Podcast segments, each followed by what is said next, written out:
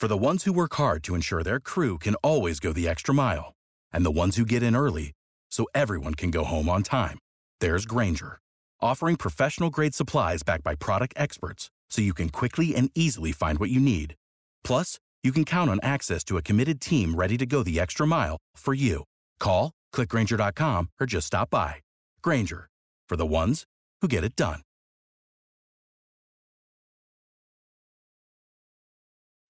When you need mealtime inspiration, it's worth shopping Kroger, where you'll find over 30,000 mouthwatering choices that excite your inner foodie. And no matter what tasty choice you make, you'll enjoy our everyday low prices, plus extra ways to save, like digital coupons worth over $600 each week. You can also save up to $1 off per gallon at the pump with fuel points. More savings and more inspiring flavors make shopping Kroger worth it every time. Kroger, fresh for everyone. Fuel restrictions apply.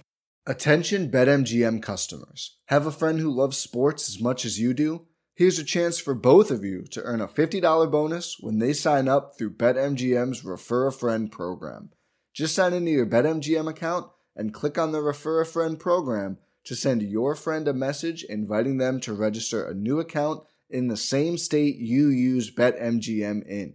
Once your friend signs up and makes a deposit, they'll receive a $50 bonus. And once your friend places a bet with their bonus and the wager is settled, you'll receive a $50 bonus as well. Share the excitement and get a $50 bonus every time you refer a friend to BetMGM. Visit BetMGM.com for terms and conditions. Must be 21 years of age or older to wager. Ohio only. New and existing customer offer. All promotions are subject to qualification and eligibility requirements. Rewards issued as non withdrawable bonus bets. Bonus bets expire in 30 days. Please gamble responsibly. Gambling problem? Call 1 800 Gambler in partnership with MGM Northfield Park.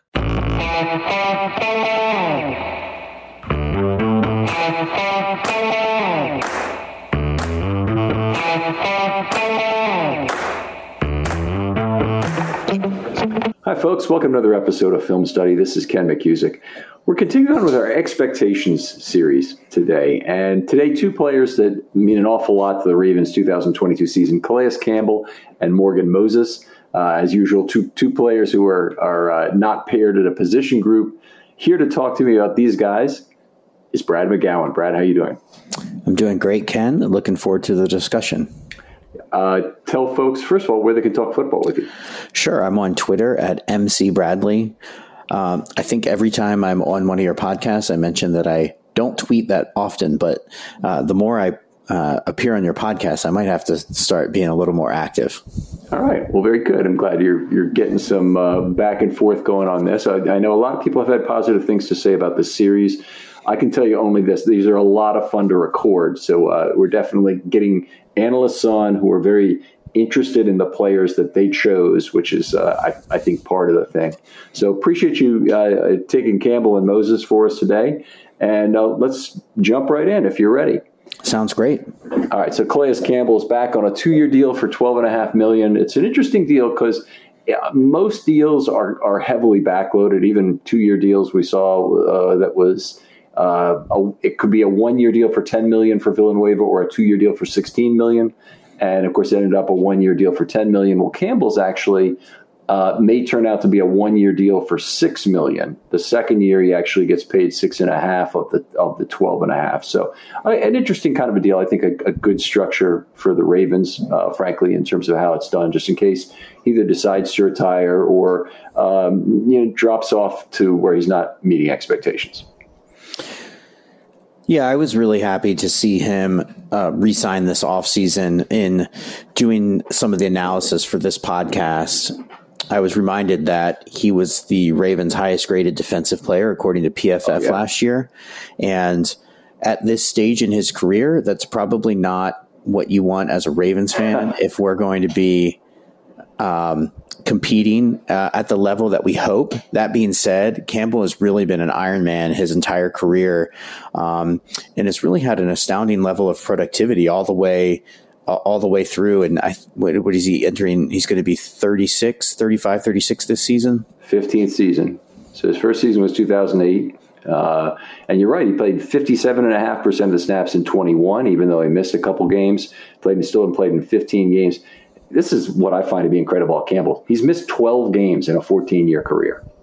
Yeah, it's it's it's really remarkable. I was just kind of just perusing just his career, and he's really been one of the interior defensive players, uh, really for over a decade now. And uh, he happened to play um, alongside of or opposite in uh, in the same era that J.J. Watt was just a phenomenal interior defensive player early in his career, and now Aaron Donald, and those two players have really overshadowed Campbell for his career, but he has really had a remarkable career and been a pretty incredible player in his own right. Yeah, absolutely. And uh, you know, with your regard to your original point about he he still was the highest graded player for the Ravens defenses last season. I mean, he, that definitely is the eye test entirely. I do a, a, a portion of my article every week is uh, devoted to star treatment, where I literally list out the plays where we took a, a, a note for some exceptional activity by, by a player. And Campbell, if if I didn't really want to mix it up a little bit and have some different players, if I didn't want to be boring, you know, he'd, he'd be one of the three pretty much every week. Uh, he's just an absolute dominant player who turns in, you know, six plus outstanding plays per game, and sometimes it's 14. You know, you just, you, he's, he's shows up play after play, either doing something personally, sometimes in the blowing up a run play where he doesn't get a tackle credit, other times just helping somebody else making the play by his own action in terms of uh, uh, of getting some leverage and allowing somebody to slip through behind him. It just an incredible defensive player does not really show up in the statistics directly, and certainly not in a one and a half sack year. Absolutely, and I think you know his his you know his grading probably was impacted by the fact that unfortunately, Baltimore was just not up to our standards uh, defensively last season. Ton of injuries in the secondary. Struggled a lot with the middle linebacker play from time to time. I know that that has been uh, much discussed on this pod channel. Um, but re- he, he, really was the most consistent defensive player that they had game in and game out. He just brought it every day or every game rather. Um, and it was it's really good to see him back. I think you know when you think about what this season will bring. Um, new defensive coordinator Mike Macdonald. I know you guys have discussed that at length on this podcast, so we don't have to belabor that. But um, the Ravens did a lot in the offseason to restock uh, the cupboard a bit. Drafted along the defensive line uh, with Travis Jones coming in as a rookie. Um, brought in our old friend Brent Urban, to restock the defensive interior as well. Resigned Michael Pierce, who had a phenomenal couple years for Baltimore uh, when he was here, starting in his rookie season until he left for the Vikings. And then we got a bunch of guys coming back from injury. So ideally, this season, we're going to have a lot more talent defensively that they can deploy and be a lot more multiple, which means hopefully that Campbell won't be called on to be the same, uh, you know, the same level of uh, play in, play out, setting the tone for the defense. And hopefully, as other players rise up, he can kind of settle into a role that allows him to thrive uh, and make some more splash plays. Is you know that's really kind of my hope. Yeah, I, I would agree with that. I think, you know, he, he, his last five years before coming to Baltimore, he's been in Baltimore two years already, but the last five, uh, he played between 77 and 80% of snaps every single year, which is, first of all, incredibly consistent and, and an amazingly high number. In terms of, if you look at all the Ravens who've ever played 70% of the snaps, it's a very short list. Uh, you know, it's dominated by Haloti Ngata, who did it four times, but uh, it's it's a very short list of total players. And then you know he wasn't he wasn't just there; he was up at seventy seven to eighty percent. Baltimore's system is rotational. They they really value trying to keep players fresh. Really, always have. And I think he'll see even less activity this year. I would expect him to play maybe fifty percent of the snaps when healthy this year. Yeah, I think that would be ideal. I think if they uh, have either one of Urban or if somehow Wolfe comes back and can contribute in a meaningful way, paired with Pierce, plus a couple of the young guys, hopefully Madubuike and Washington take a step forward this year. I know that you've talked about them at length in this pod. And then with the rookie, hopefully uh, Campbell will be able to, you know, really in an optimal scenario, I would love to see him playing primarily just the high leverage downs, yeah. third downs, um, being able to pass rush. It'll be interesting to see what Macdonald's approach is. It sounds like in some of the uh, uh, in some of the interviews that he has given prior to the season and the offseason, they've talked about blitzing possibly a little bit less, which will possibly allow them to rush for four. And I know something you've talked about uh, with the four man rush, it gives the opportunity to stunt more. And Campbell is excellent at that, whether going underneath or over top. Mm-hmm. Um, so, you know, hopefully, ideally, he would be able to slot into that role and be one of the interior pass rushers in high leverage downs. Yeah, I, I, I, would agree with that. I think um, uh, I like what Urban brings to the team as a run defender in particular. So a lot of the things that you needed to have Campbell on the field for the last two years, you can you can take some of that responsibility off his lap. Uh, Urban, a very versatile three five player. Um, you know, that's one of the things that, that, that's really good about him, and and he'll be able to uh, either line up next to Pierce in some nickel situations where they really need to stop the run, or he'll be able to to line up as the five tech when they have three linemen out there. I think we'll see a lot of that, by the way, with Travis Jones and Pierce on the field at the same time. So I'm expecting Travis Jones to get to play a lot of three this year. Uh, Michael Pierce probably stay at the one would be my would be my guess as to how that uh, that plays out. But if, if you if you're playing a lot of rundowns like that, you really have the opportunity with the current defensive lineman to, to have some time off for Campbell. I think I would also see Madubuike moving into more of a uh, more focused on passing downs. And I'm not saying it's all going to be like third down he's in there for, but maybe we see Madubuike more on second and eight plus and then third down kind of thing. So it, so it kind of limits his snap. Now he'll he'll start some series too. Don't get don't get me wrong on that. Um, he's going to be out there, and they're just going to rotate the entire line by by series enough that that they'll do that. But I think there'll be um, there, there, will be times where where they're going to want to get Madubuike to play not as many first down snaps, since I think he's he's not as stout a run defender as the other options they have. So when you when you talk about having um, uh, having Pierce and having possibly Urban mm-hmm. to stuff the run in early downs. Um, and really manning more of the interior role uh, in Madubuike and passing downs. I was wondering what your thoughts were early in the season if we might see Campbell lining up on the outside in pass rush situations, given that right now we have a dearth of available bodies with folks coming back from injury at outside linebacker. I recall seeing Campbell from time to time lining up in that traditional defensive end style role in a in a four man rush. What are your thoughts on that? Yeah, uh, if they're if they're showing a four man front, no problem. If they if it's a you know a three four uh, alignment uh, where they have two outside linebackers, then that makes it more difficult to fit in Campbell on the end. Yeah, I, am not saying it can't be done. You can stand up uh, Bowser or whatever, but uh, they can do a lot of things in the name of of trying to um, cover for not having good rush players. But I think they're going to have to re-sign Justin Houston. Um, they'll have Odafe Oweh, hopefully, uh, you know, healthy and ready to go by the by the time the season starts. Uh, Ferguson will be available if they need him to to, to be on the outside.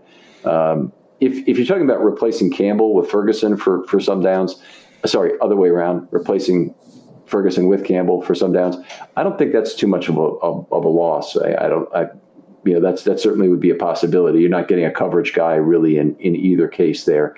Um, it, it would be possible, yeah. to do that. If if Campbell does line up on the edge, it really has to be at the rush edge. So this so your your Sam guy uh, is still lining up opposite that that tight end is in line. Yeah.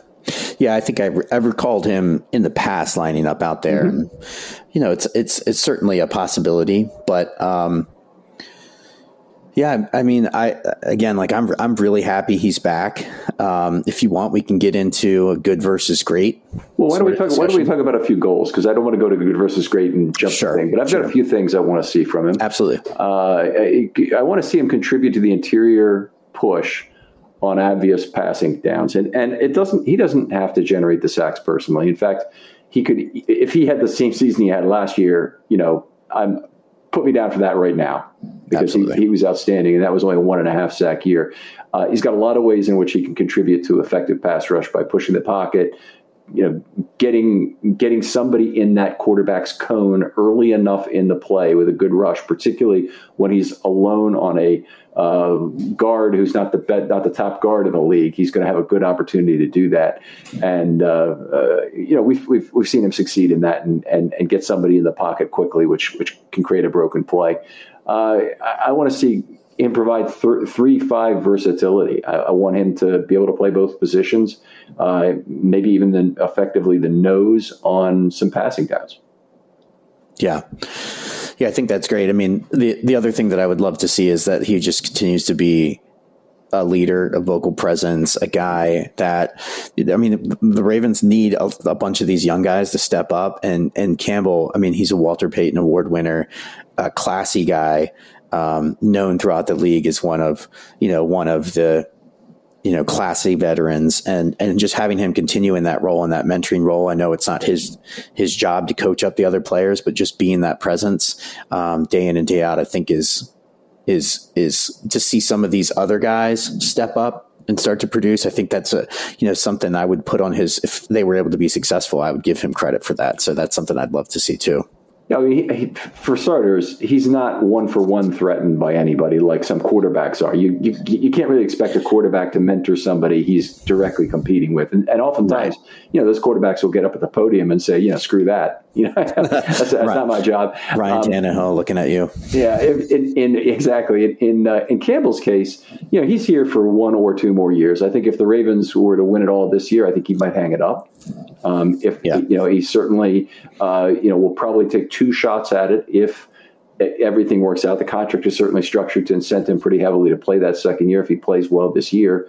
So, uh, you know, I think there's a good chance that he's around for uh, uh, for both these years. And, and, you know, given the very limited horizon, all the incentive is on him to be a teacher slash mentor. And I think we've seen that in some of the camp videos they've shown of him, you know, working with players like Madubuike last year.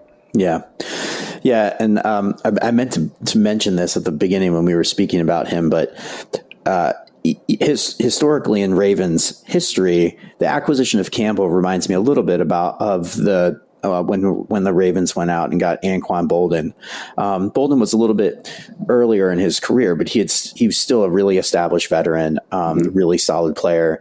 They they made a trade for him in the same way they did for Campbell. They didn't give up very much in the way of assets to get them to get Campbell and to get um, Boldin back.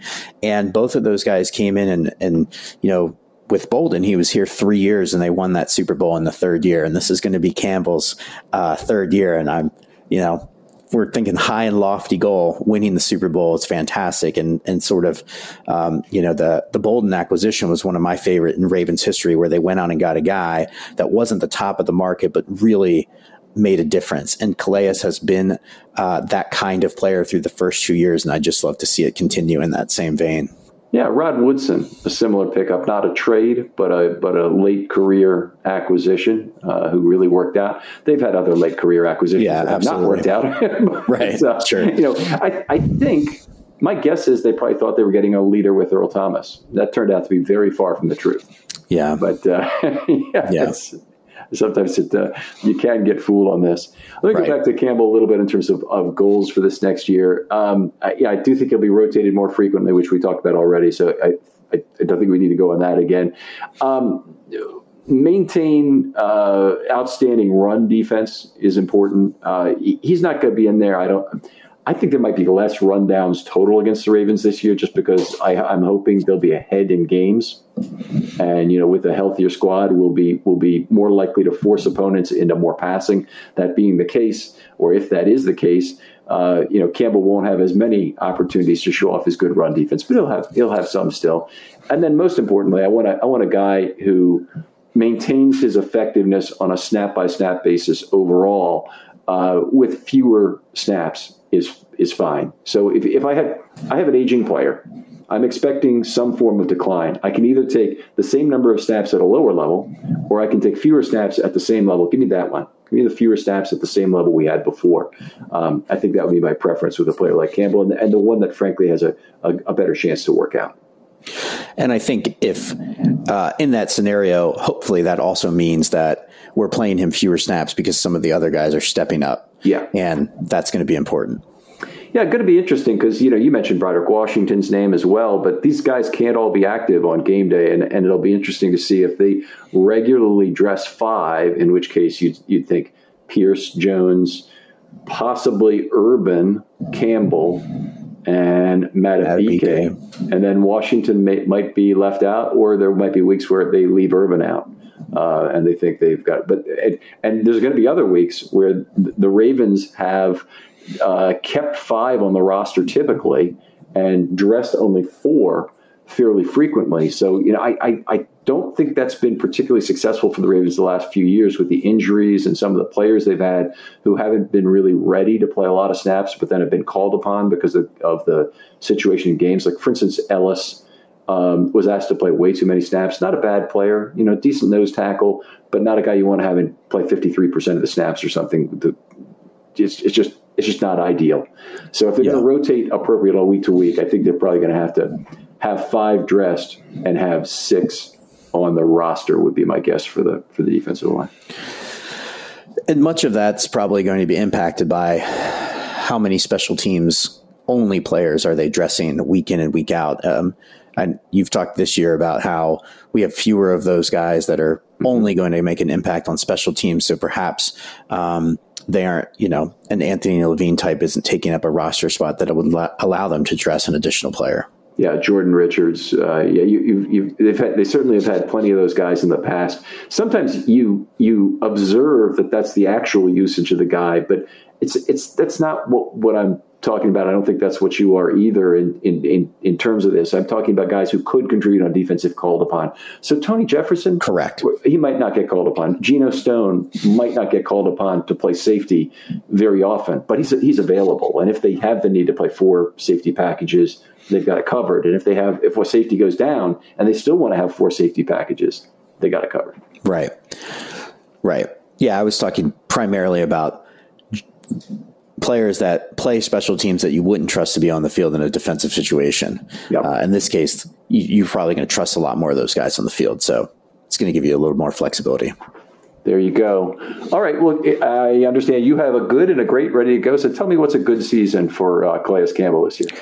Yeah. So for uh, Campbell, you know, for good, I put uh, or my thought process was that he maintains this level of performance. He is the rock in the center of that defensive line, defensive interior, and then his steady play, similar to last year, allows some of these younger guys to start to blossom in, uh, you know, more. I don't want to say niche roles, but in you know, in scenarios that are really um, aligned to their skill sets. For example, Madubuike on third downs. So that's the good for me. I, I love that last part because that's kind of the additional part you have. But I would, if I, if I was rewriting mine, I'd do that. I just said stays relatively healthy and contributes to both run and pass defense, leads the defensive line in snaps. I think if if all three of those things happen, in fact, I think leads the defensive line in snaps really means you can cross out the stays relatively healthy because it'll right. mean that you know right. so so uh, I, but i agree with your other point if if he can allow others to succeed in some in some roles, that would really be the icing on a good year. Right. And it does not depend on big personal statistics. In fact, most of these things I've tried to stay qualitative with players as we as we go through this, and I, I notice you doing the same thing. Yeah. Although I will say I did get I did get uh, quantitative on the great side. Let's hear it. So great. Um, you know, going uh, qualitative first. It, for me, a great season for Campbell would be that Pierce, Jones, and Washington. Um, you know, maybe um, Urban or whomever, those guys can handle the early down run stuffing downs and the Ravens can maintain a high level of run defense with those guys on the field and they don't have to rely on Campbell.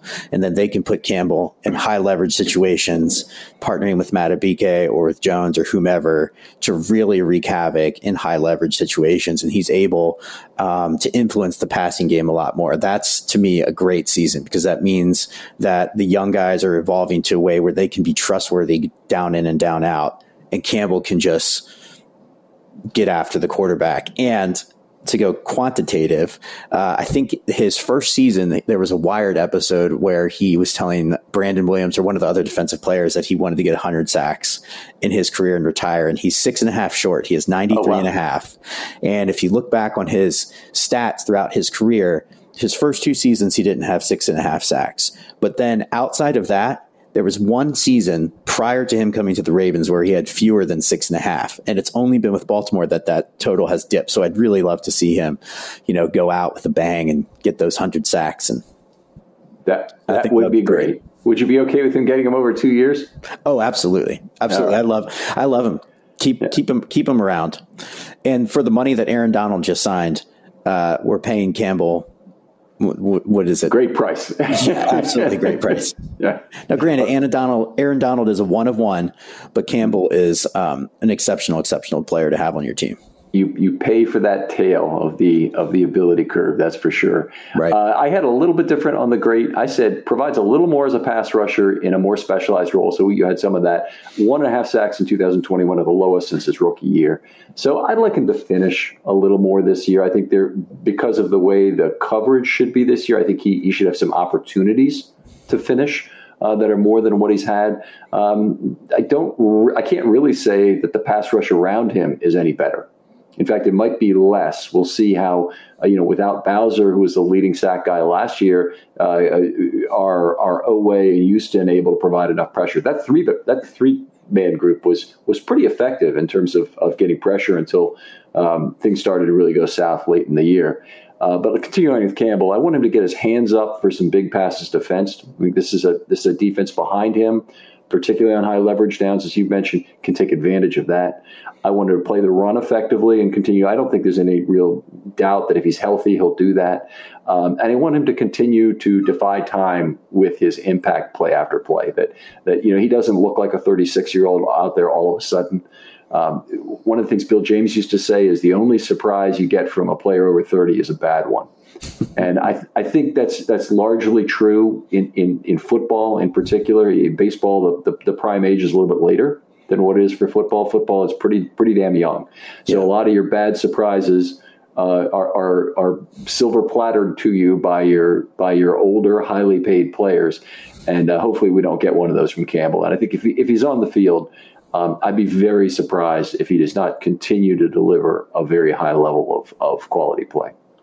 I agree with that. And speaking of last thing, speaking of your your note about the batted passes, mm-hmm. it will be interesting if they put him uh, next to Urban in any of these passing situations because Urban was great at batting those passes oh, out. Yeah. I mean, both those guys are are huge, huge, huge, huge gentlemen. So it'd be give up, uh, be be tough, tough finding passing lanes with those two guys in the middle.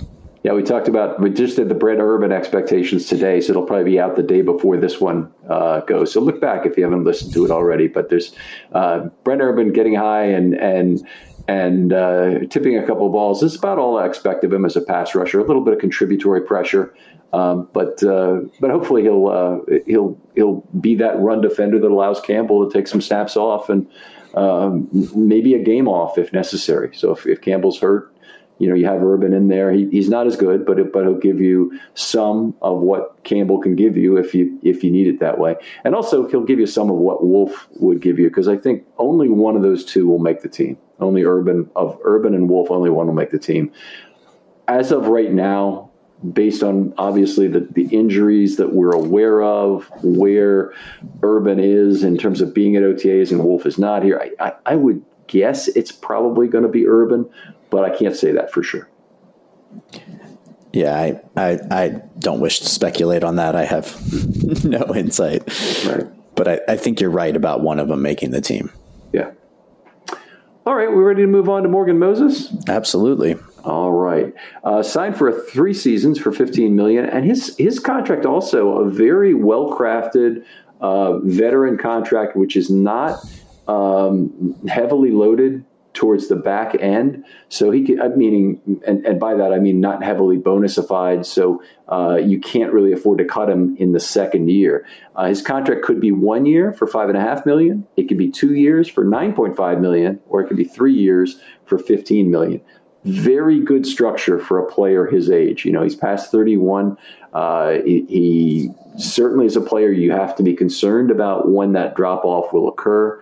Uh, he has played every game for seven consecutive seasons and at least 91% of snaps all those years. Absolutely. And um, w- when you had uh, mentioned that you had some of these shows that you wanted to do, and, and Campbell and Moses was the pairing of the two individuals, one of the things that I, I was really drawn to is that in my mind for the Ravens, both of these players are, are veteran players. And I think both of them, the goal or I, an ideal season is probably similar. Um, you know, we don't want to be in a situation where they are our only hope, either on the offensive line or on the defensive line.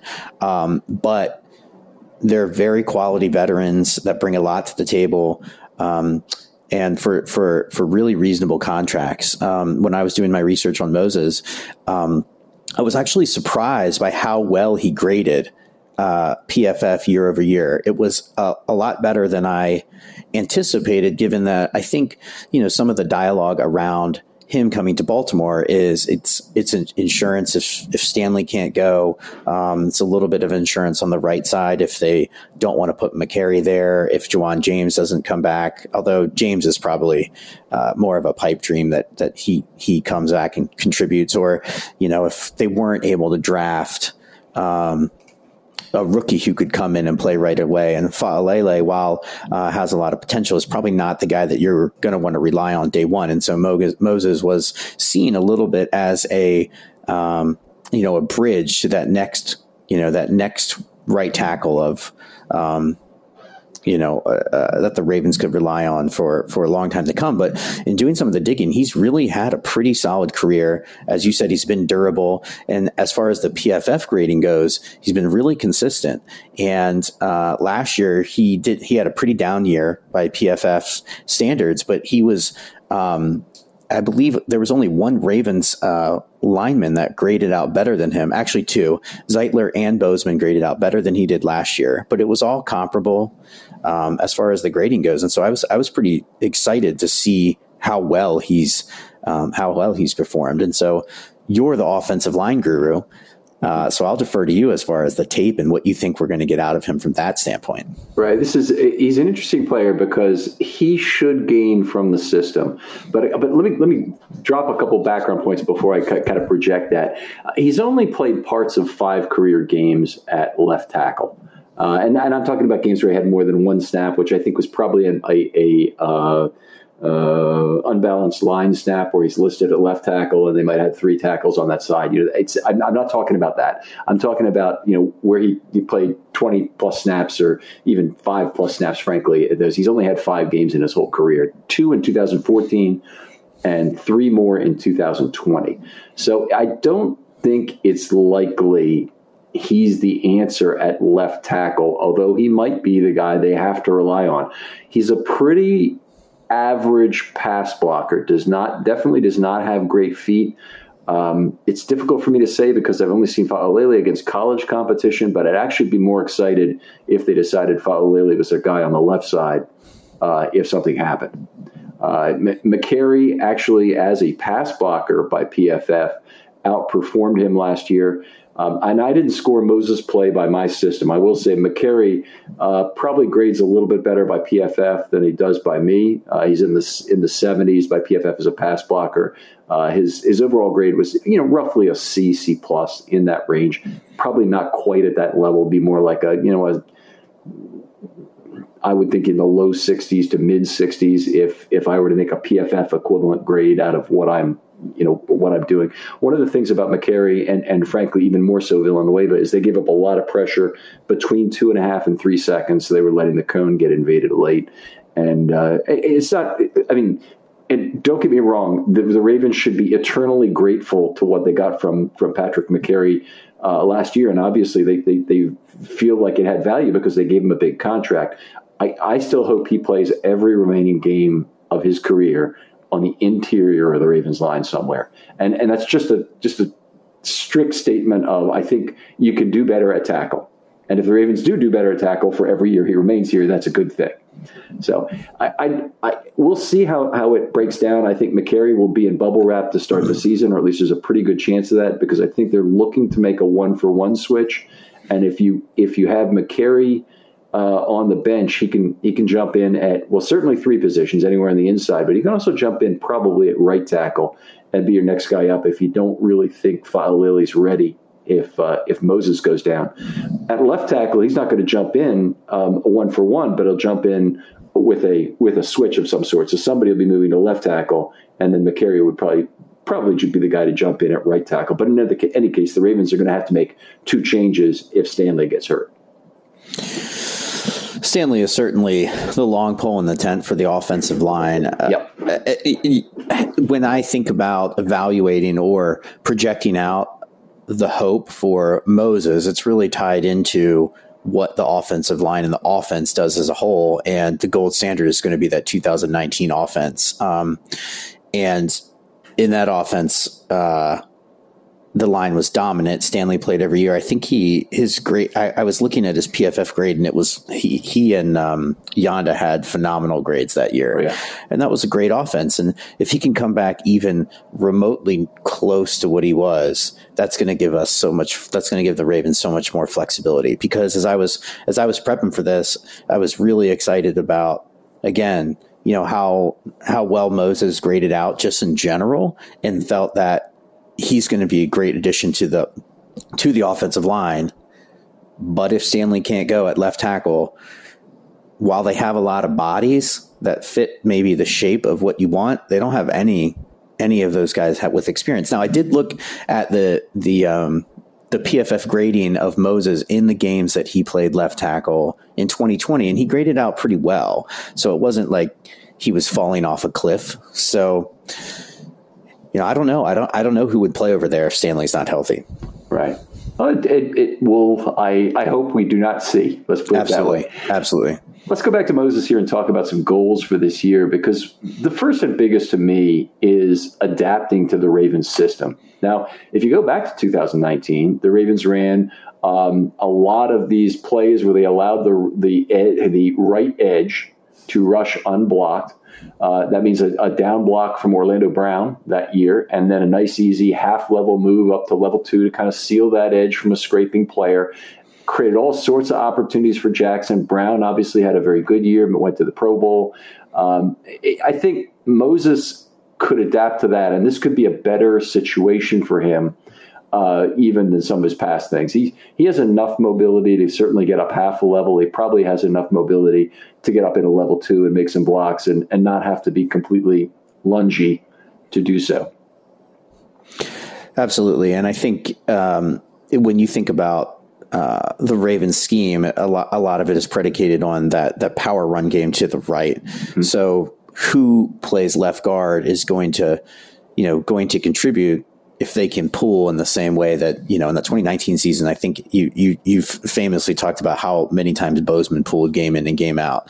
Um, so if they can get you know someone that can replicate that to some degree, and they, there's a lot of options at left guard. You guys have talked about it at length, but assuming assuming that uh, that power run game to that side remains, then you know hopefully Moses will slot right in doing the Orlando Brown work.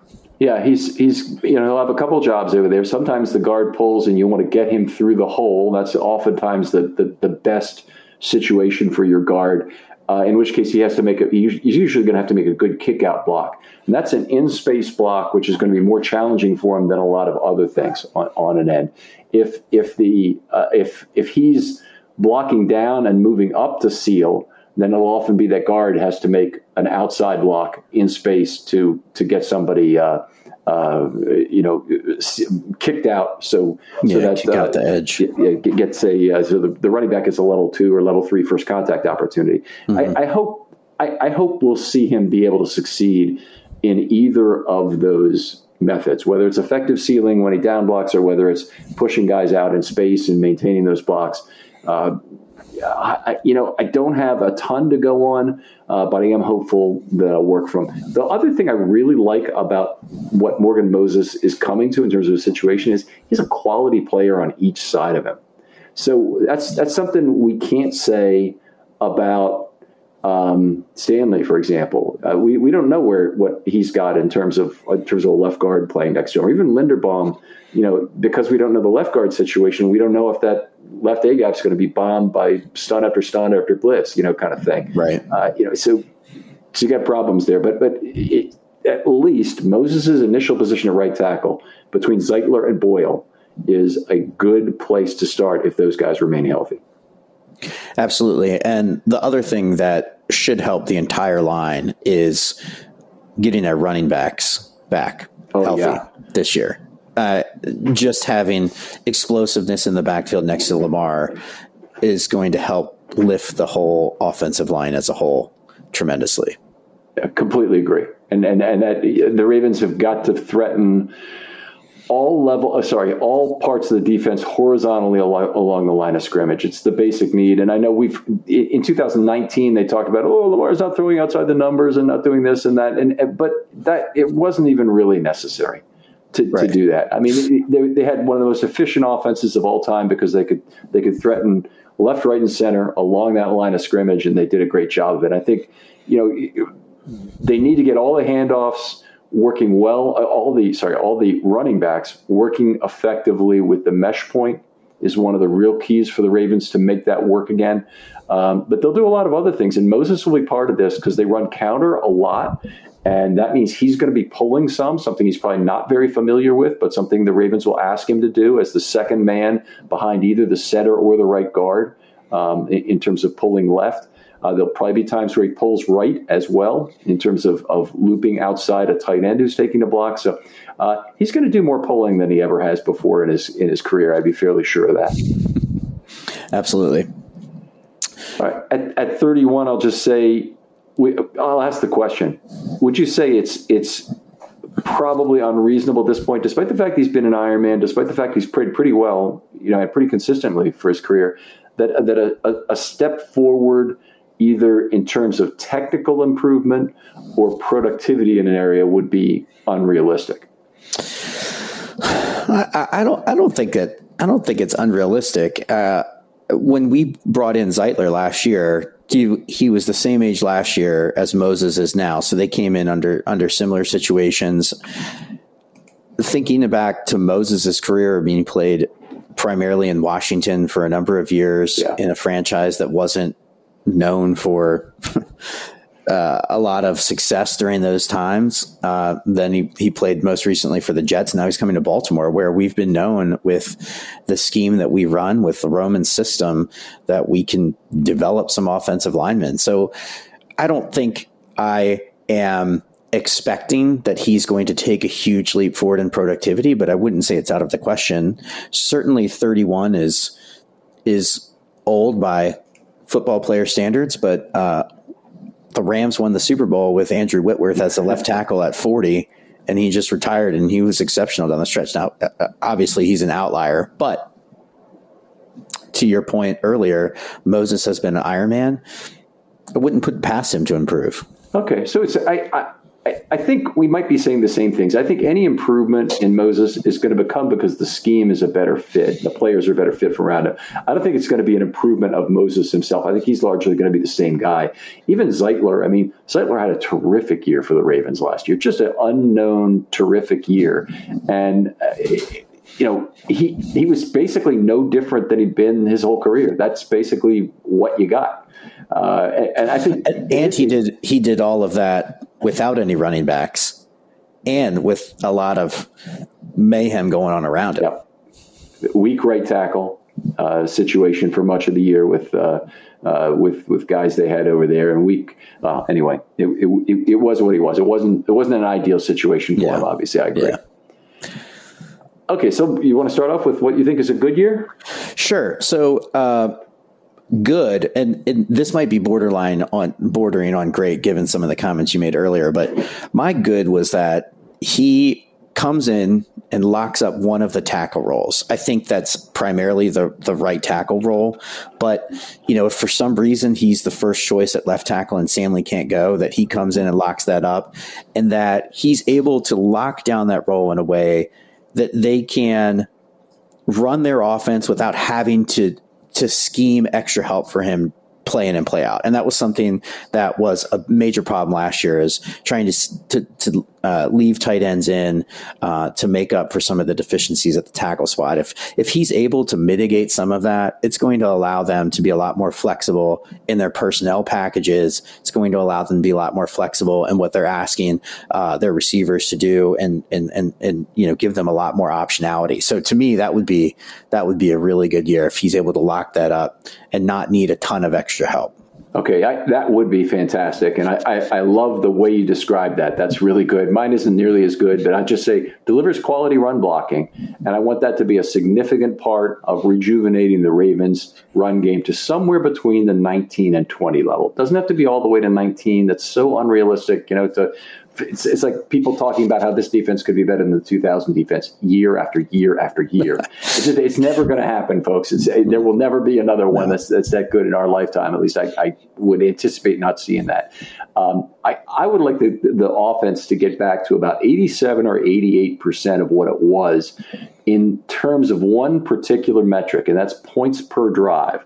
So if you take, let's say, take 88% of the 3.08 points per points per drive they have. Yeah, that's good. 2.71 points per drive. That would put them in about the top five of the entire NFL. And with the defense structured the way they are, if they can get some leads, they should be able to really lean on some opponents. Uh, if they can, if they can, just generally, you know, pump out points at that level. So I'd, I'd be very excited if they could get to back to, you know, 88% of what they were in 2019. Absolutely. Uh, I think my other part was provides adequate pass blocking. That's all. so, uh, Ugh, so, fair enough. I, I, actually like the way you had yours much better. How about how about great? What's your great? Well, so great, great was for me if they determine in the preseason if first of all Stanley is healthy in, in the great scenario. And in the preseason, they determine that someone else wins the right tackle job outright, outright, whether that's Faalele, whether they, they, they feel Mekari wins the job, whomever again, someone that's going to man that role and not need a lot of extra help from the tight end. And then Moses can be put in bubble wrap and be a durable backup. Hmm. And to me, that would be great. Um, I am really great. I, I, am really excited that Moses signed and took the deal that he did, given the player that he is. And I think he's really excited to be here. And if they didn't have to use him, that would be amazing. It's it's certainly a sunk cost at the at the very. I do think he's probably one of the Ravens' two best tackles right now. I, I, I think that's likely too, but yeah. you know, I was thinking pipe dream Faalele comes in and he's like Orlando Brown Jr. Right. Jr. but only bigger. Yeah, and, and, somehow wins the role, and then you know Moses is is just in bubble wrap, and if in case someone gets hurt. You're, you're, absolutely right. And by the way, we're recording this on June 6th. A lot of the shows where we talk about exactly this prospect coming up haven't aired yet. But uh, so I, I, just want to point out that this Brad is coming up with an original thought. He's not stealing something from another show. But this is this is that would be to me a wonderful solution to this would be that that Faalele ends up just being a, a, much better player than they had projected. It shows through camp, through practice, through everything, and through whatever means he gets, you know, sticks his enormous foot through the crack in the door when it comes, and right. never gives up the position. Right. Yeah.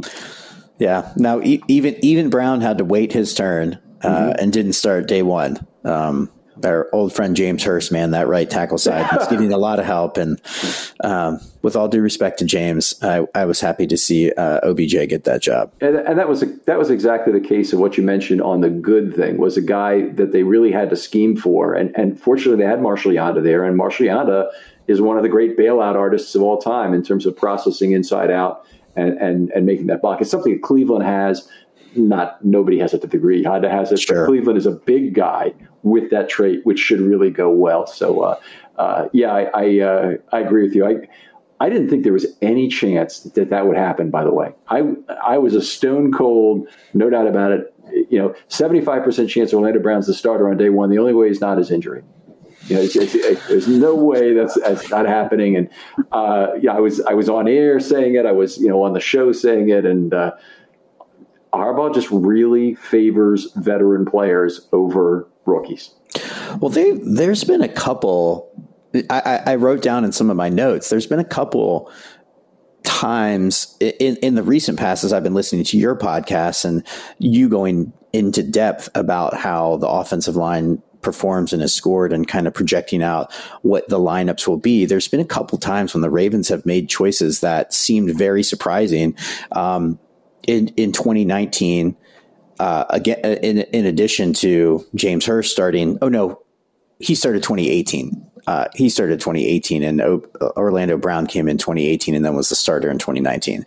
But going into the 2019 season, they had a hole at left guard and um, I think Ben Powers was a rookie that season, and we thought he looked great in the preseason. And they mm-hmm. they they they went ahead and went with Bozeman, who was considered uh, very slow footed coming out of college, and he really excelled to the degree that we really couldn't project. Um, and so that was that was the time that they they picked the guy that out of nowhere we didn't expect, and he he flourished. And then last season they went with uh, Tyre Phillips at left guard, which that's right. You know was was was was seemed pretty surprising given that when Powers had played, he was he was pretty good, and uh, they had also were expecting Cleveland to come back. And and as you've as you've chronicled on this, Powers was or Phillips was one of their few backup tackles that could yes, actually play it. tackle. And they put him in there and he gets hurt in that first in the first game against the Raiders and then, you know, they're they're sort of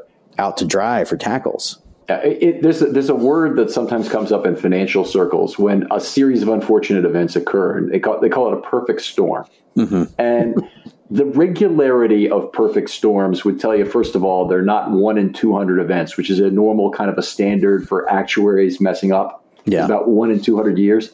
Uh, it, it, the, the, they happen so frequently. In that case, that wasn't a perfect storm at all. That was just poor planning. And it, it, turned out Phillips wasn't the right guy to tackle either because he got a chance to play in the second half of the season and didn't play very well uh, in some rotational uh, opportunities there. But when he was um, uh, at left guard and getting hurt in game one and Stanley, you know, not being able to play or not being able to come back as they as they thought, I mean, you got to be able to see ahead on that kind of thing. If he's your only backup tackle, you can't have him out there. You can't, or you can't claim, "Oh my God, how could I possibly have predicted that?" well, you could have predicted it because yeah, you know, yeah. yeah. Well, to to to bring it back to Moses, you know, some of uh, I, I, think the circumstances that transpired last year, um, you know. Uh, really convinced them they needed to go out and make the move that they did and bring in a guy like Moses and and you know looking at it on paper it looks like a really smart move and I, I think he's going to provide a lot of value for the team. Yep. All right. So did you did good and you did great. I didn't. I don't think I said great again. I, you, you you went through your great though, right? Oh, I did. I did. Okay. I apologize that we're no, just talking into yours. Mine. I, I just said stays healthy yet again uh, and his game improves with quality line mates and scheme. So I, I don't think there's anything about him that's going to change. I think it'll be, you know, basically he's better within the Ravens scheme and playing next to Zeitler and, and Boyle. Uh, he could he could be better. Um, the Ravens have a big season offensively, and Moses is an offensive lineman we take for granted, like Zeitler or Bozeman last year were. Uh, you know, you got a lot of things are happening to your offensive line. A lot of things are not working about your offense in general. You got problems, but you don't even think of Moses because you know he's just a given and that's that would be ideal. Well, I hope I hope in your scenario we take him for granted, and there also aren't a lot of other problems, and the offense yeah. is humming in.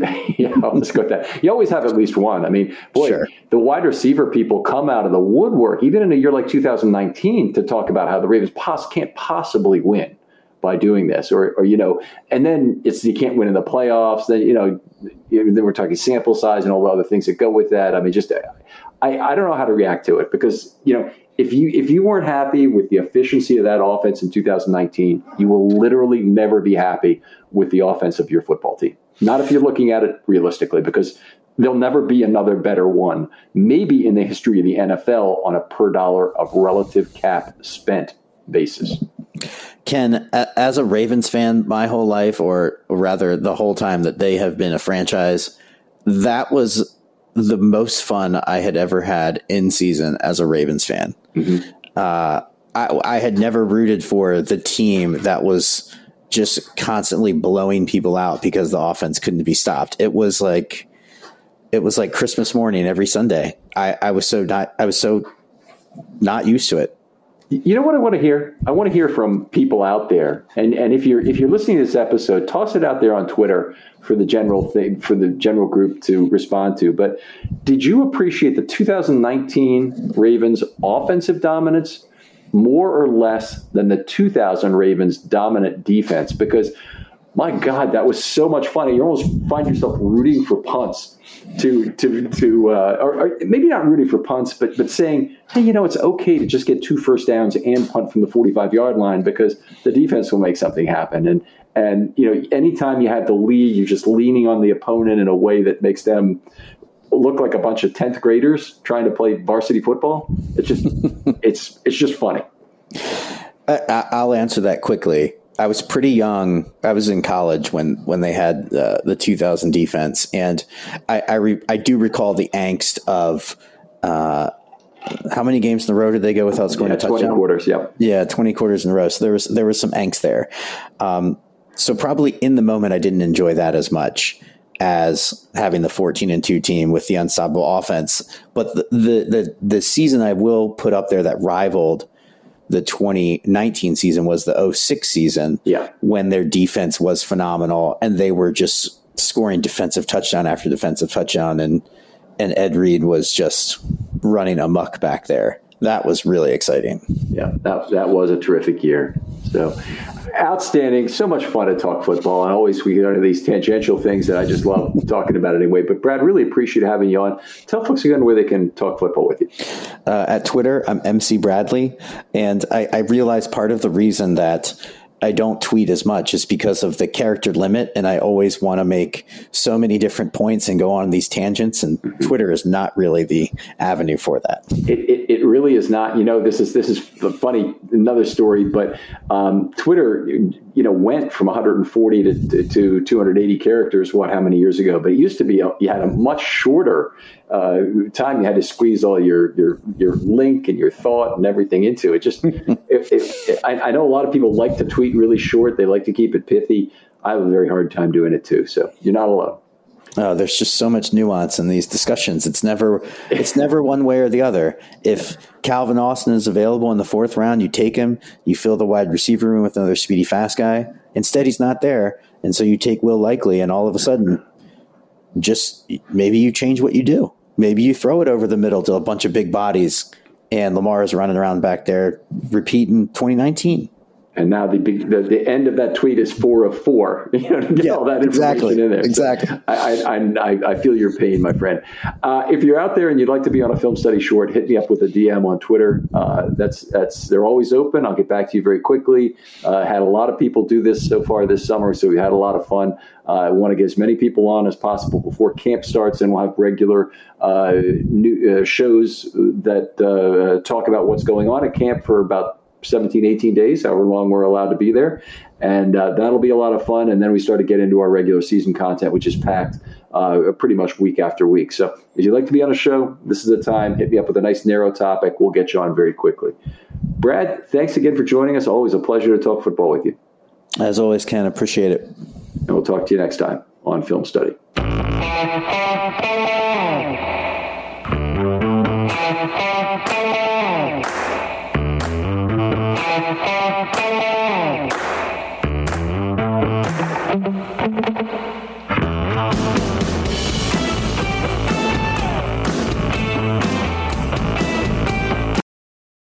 The ones who work hard to ensure their crew can always go the extra mile, and the ones who get in early so everyone can go home on time, there's Grainger, offering professional grade supplies backed by product experts so you can quickly and easily find what you need.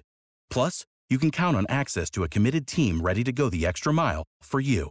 Call, click grainger.com, or just stop by. Grainger, for the ones who get it done.